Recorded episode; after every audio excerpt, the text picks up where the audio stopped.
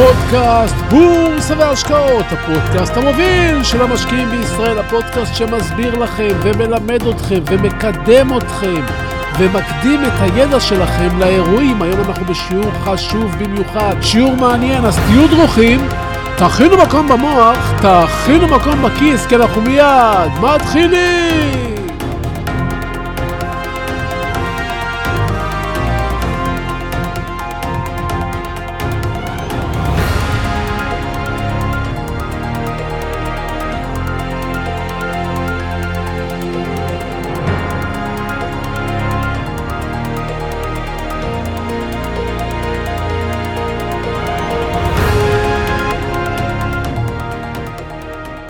בגיל 17 קניתי לעצמי גור של כלב בוקסר.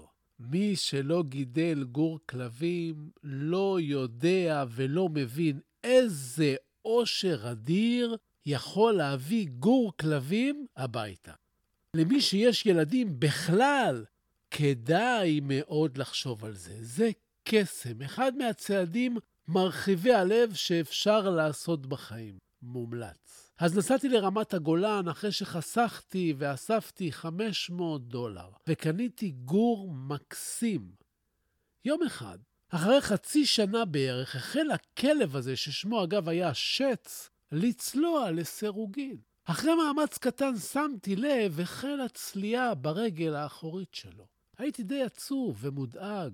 בשביל הכלב, ובשבילי, אחרי כמה ימים ראיתי שזה לא עובר, וניגשתי לווטרינר בעל שם. הכלב עלה על מיטת שולחן הנרוסטה, הרופא בדק פה, לחץ שם, הקשיב, מישש. אז עוד לא היו צילומי רנטגן אצל הווטרינרים. והוא אמר לי ככה, תשמע, לכלב יש פריקת מפרקים. צריך לנתח אותו ולעשות לו הצלבת רצועות. זה ניתוח מסובך, אבל אני אני התמחיתי בזה בלונג איילנד. זה סיפור של 600 דולר הוא סיים. החלמה של חודשיים, שלושה. 600 דולר, אמרתי לו. זה יותר מכמה ששילמתי על כל הכלב. חיברתי לשץ את הקולר והלכנו הביתה. הייתי נער בן 17. את ה-500 דולר חסכתי בעצמי. לא לקחתי כסף מההורים שלי ותמיד הסתדרתי לבד. עוד 600 דולר עכשיו זה היה אז סיפור לא פשוט. וככה חשבתי מה לעשות, התייעצתי, אימצתי את הרגל של שץ פחות, והזמן חלף. שבוע, שבועיים, חודש, ויום אחד כשהלכתי עם שץ, ראיתי שהוא כבר לא צולע. הכלב הפסיק לצלוע. שץ היה אצלי עוד 13 שנים, ולא צלע אף פעם אחת יותר. ניתוח הצלבת רצועות שיננתי לעצמי בכל פעם שהייתי עובר ליד המרפאה. אל תלך שולל אחרי מומחים, תמיד תבדוק שוב במקרים חשובים. חרטתי לעצמי אז עוד בחשיבה. 25 שנה אחרי, קניתי שוב כלב. הפעם זה היה מסטיף איטלקי, קאנה קורסו, סוג של כלב שהיה אז חדש יחסית בארץ. כלב חכם, חזק ואמיץ. באיטליה הוא שימש את המאפיה האיטלקית במאה הקודמת, והם ידעו למה. בקיצור, בגיל שנה בערך התחלנו לצמוח לכלב מאחורי המפרק של הרגל גושים כמו כדורי טניס, ממש בליטות גדולות ורקות בארבע הרגליים. מוזר. מה עושים? הולכים לווטרינר. הייתי אצל חמישה וטרינרים שונים. לחלק לא היה מושג מה זה, חלק הציעו לשאוב את הנוזל, חלק רצו לנתח, ואני הבנתי ששוב, יש כאן בעיה שצריך להעמיק בה לפני שחותכים. מה אני עושה במקרה כזה? הולך לספרים. נכנסתי לאמזון והזמנתי כמה ספרים על קאנה קורסו. קראתי ולמדתי שמדובר בנוזל שמצטבר בגוף של כלבים מהסוג הזה, שבהמשך מתפזר בכל הגוף ונעלם. ואסור לעשות כלום בנדון. לא לשאוב, לא לחתוך, כלום. חצי שנה אחרי, הכל עבר ונעלם. ולמה אני מספר לכם את כל זה? כי פעמים רבות אנחנו נופלים במה שנקרא הטיית הסמכות. אנחנו פוגשים סמכות כמו רופא, יועץ פיננסי, אנליסט, עיתונאי כלכלי או מומחה אחר. ובדיוק אז אנחנו זורקים את שיקול הדעת שלנו בצד. אנחנו נכנעים למומחה זה או אחר, וקורה לא פעם שאנחנו מגלים שזו הייתה טעות. סמכויות אוהבות הכרה, כבוד וכוח, והן דואגות להראות לנו כמה הן יודעות, ואילו אנחנו שוכחים שהם אנשים בשר ודם, וגם אנחנו יודעים קצת. אז אני לא אומר לכם, אל תאמינו יותר לסמכויות, אבל אני כן אומר לכם, תקשיבו, תחשבו. ואם משהו לא מסתדר לכם, תלכו לספרים או לסמכות אחרת ותשמעו עוד דעה. ברפואה זה חשוב מאוד, ובשוק ההון זה מאוד חשוב, ובכלל, בכל תחום בחיים. שלום וברוכים הבאים לפודקאסט חדש של בורסה והשקעות, הפודקאסט המוביל של המשקיעים בישראל. גם היום נדבר על השקעות, רעיונות ועוד דברים מפליאים, אז תהיו ממוקדים. תכינו מקום במוח, תכינו מקום בכיס, כי אנחנו מיד ממשיכים!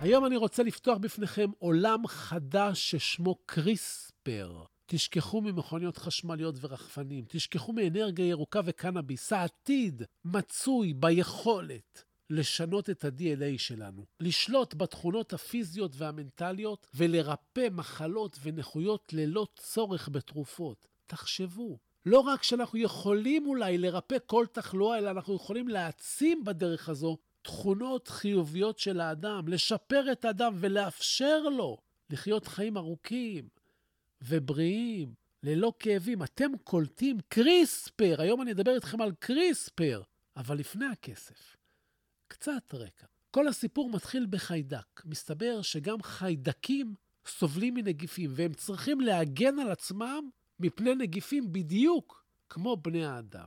הנגיף לא יכול לחיות באופן עצמאי, לכן הוא זקוק לתא מארח, שאליו הוא חודר ומשעבד אותו כדי לנצל אותו לצרכיו הביולוגיים. שכפול DNA ויצירת חלבונים נגיפים שנחוצים לבנייה ולהרכבה של וירוסים נוספים.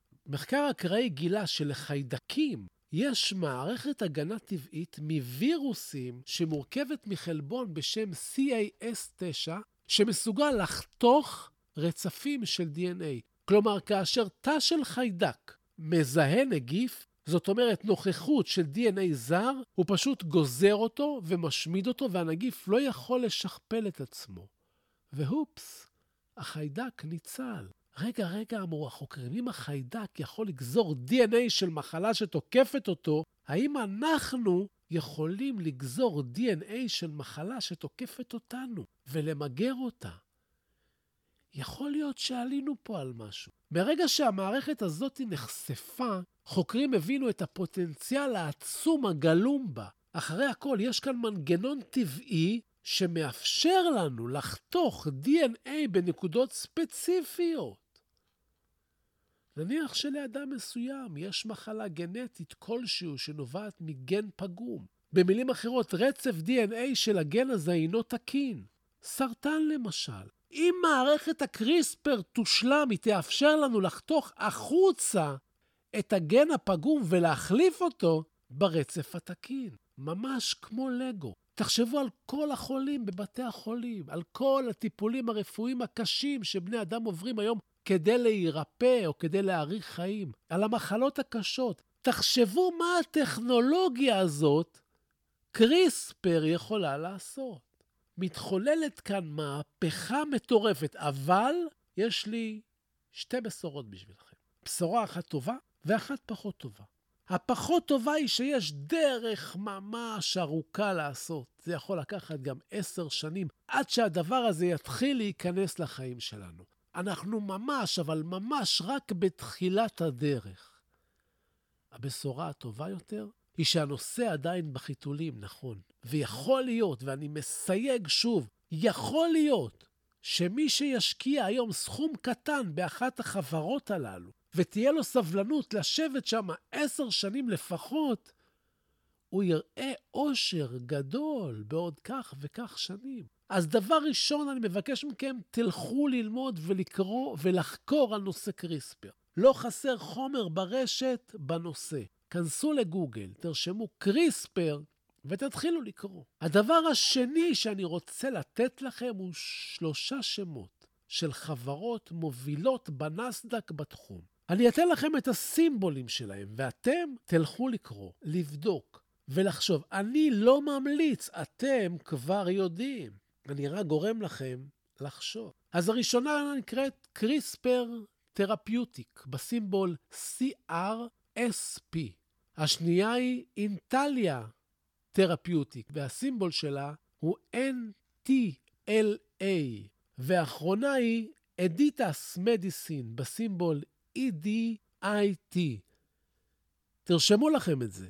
אחרי זה אתם נוטים לשלוח לי הודעות ולשאול אותי מה היו הסימבולים CRSP, NTLA, EDIT. לכו לבדוק, אולי זו הפנסיה שלכם, אם רק יצליחו המדענים לפתור את החידה העצומה הזו שכרגע היא ממש בתחילת הדרך. תחזיקו להם אצבעות, זה חשוב, בריאותית, וזה חשוב, כלכלית. ועכשיו, עכשיו יש לי רעיון בשבילכם.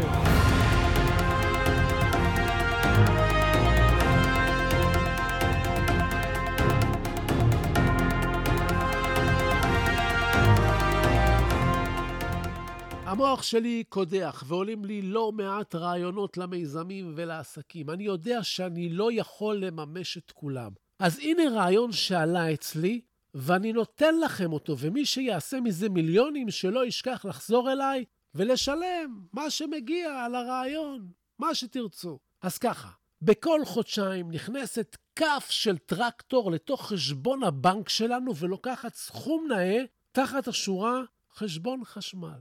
כן, כל חודשיים מגיע חשבון החשמל, שאין ידע כמה הוא יהיה הפעם, ואנחנו מופתעים פעם אחר פעם מהחיוב 600, 800, 2,000, 1,000, בין אם זה עסק ובין אם זה בבית. תחשבו לרגע, אם בכל בית עסק או בית היה לוח תצוגה שמראה ככה, כמה חשמל בכסף צרכנו מאז החשבון האחרון. כמה חשמל בכסף צרכנו היום? כמה חשמל בכסף אנחנו צורכים ברגע זה? כמה חשמל בכסף אנחנו צורכים לעומת הממוצע?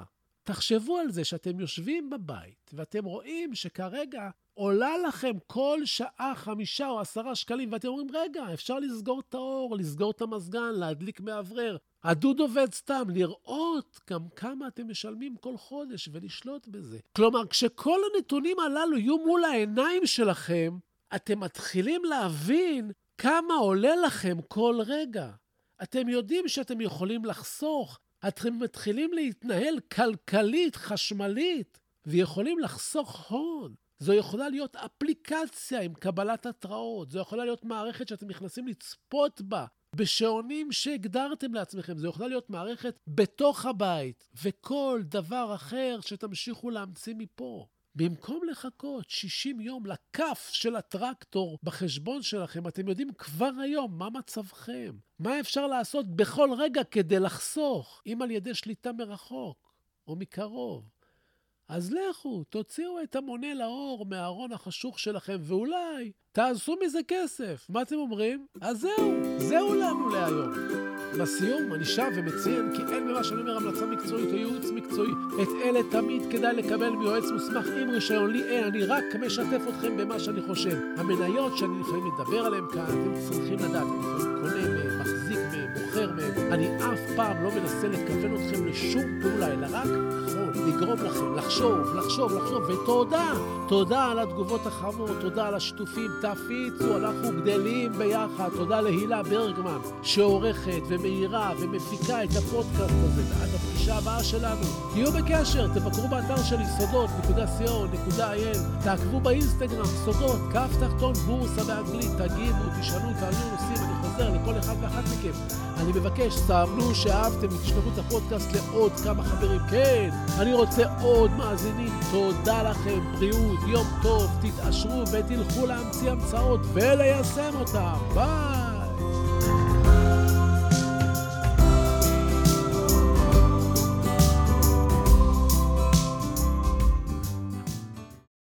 נאום ההכתרה של נלסון מנדלה הפחד העמוק ביותר שלנו אינו מפני חוסר היכולת. הפחד העמוק ביותר שלנו היא הידיעה שעוצמתנו אינה ניתנת למדידה.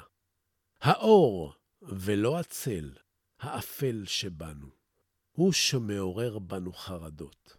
כל אחד מאיתנו שואל את עצמו, מי אני שאוכל להרשות לעצמי להיות כל כך מבריק, מקסים, מוכשר ומאושר? למעשה, מי אתה שתרשה לעצמך לא להיות כזה? אנחנו ילדים של אלוהים. כשאנחנו בוחרים לשחק את המשחק הקטן, אנחנו לא משרתים את העולם.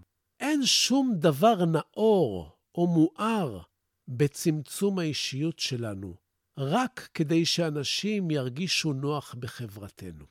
נולדנו כדי לממש את הקסם האלוהי הגדול בנו, הוא לא גלום רק בחלק מאיתנו. כל אחד מאיתנו נושא את הקסם הזה בתוכו. כאשר אנו מרשים לאור הפנימי שלנו לזרוח באופן בלתי מודע, אנו מאפשרים לאחרים לעשות את אותו דבר כאשר אנו משתחררים מהפחדים שלנו. הנוכחות שלנו משחררת אחרים. נלסון מנדלה, 1994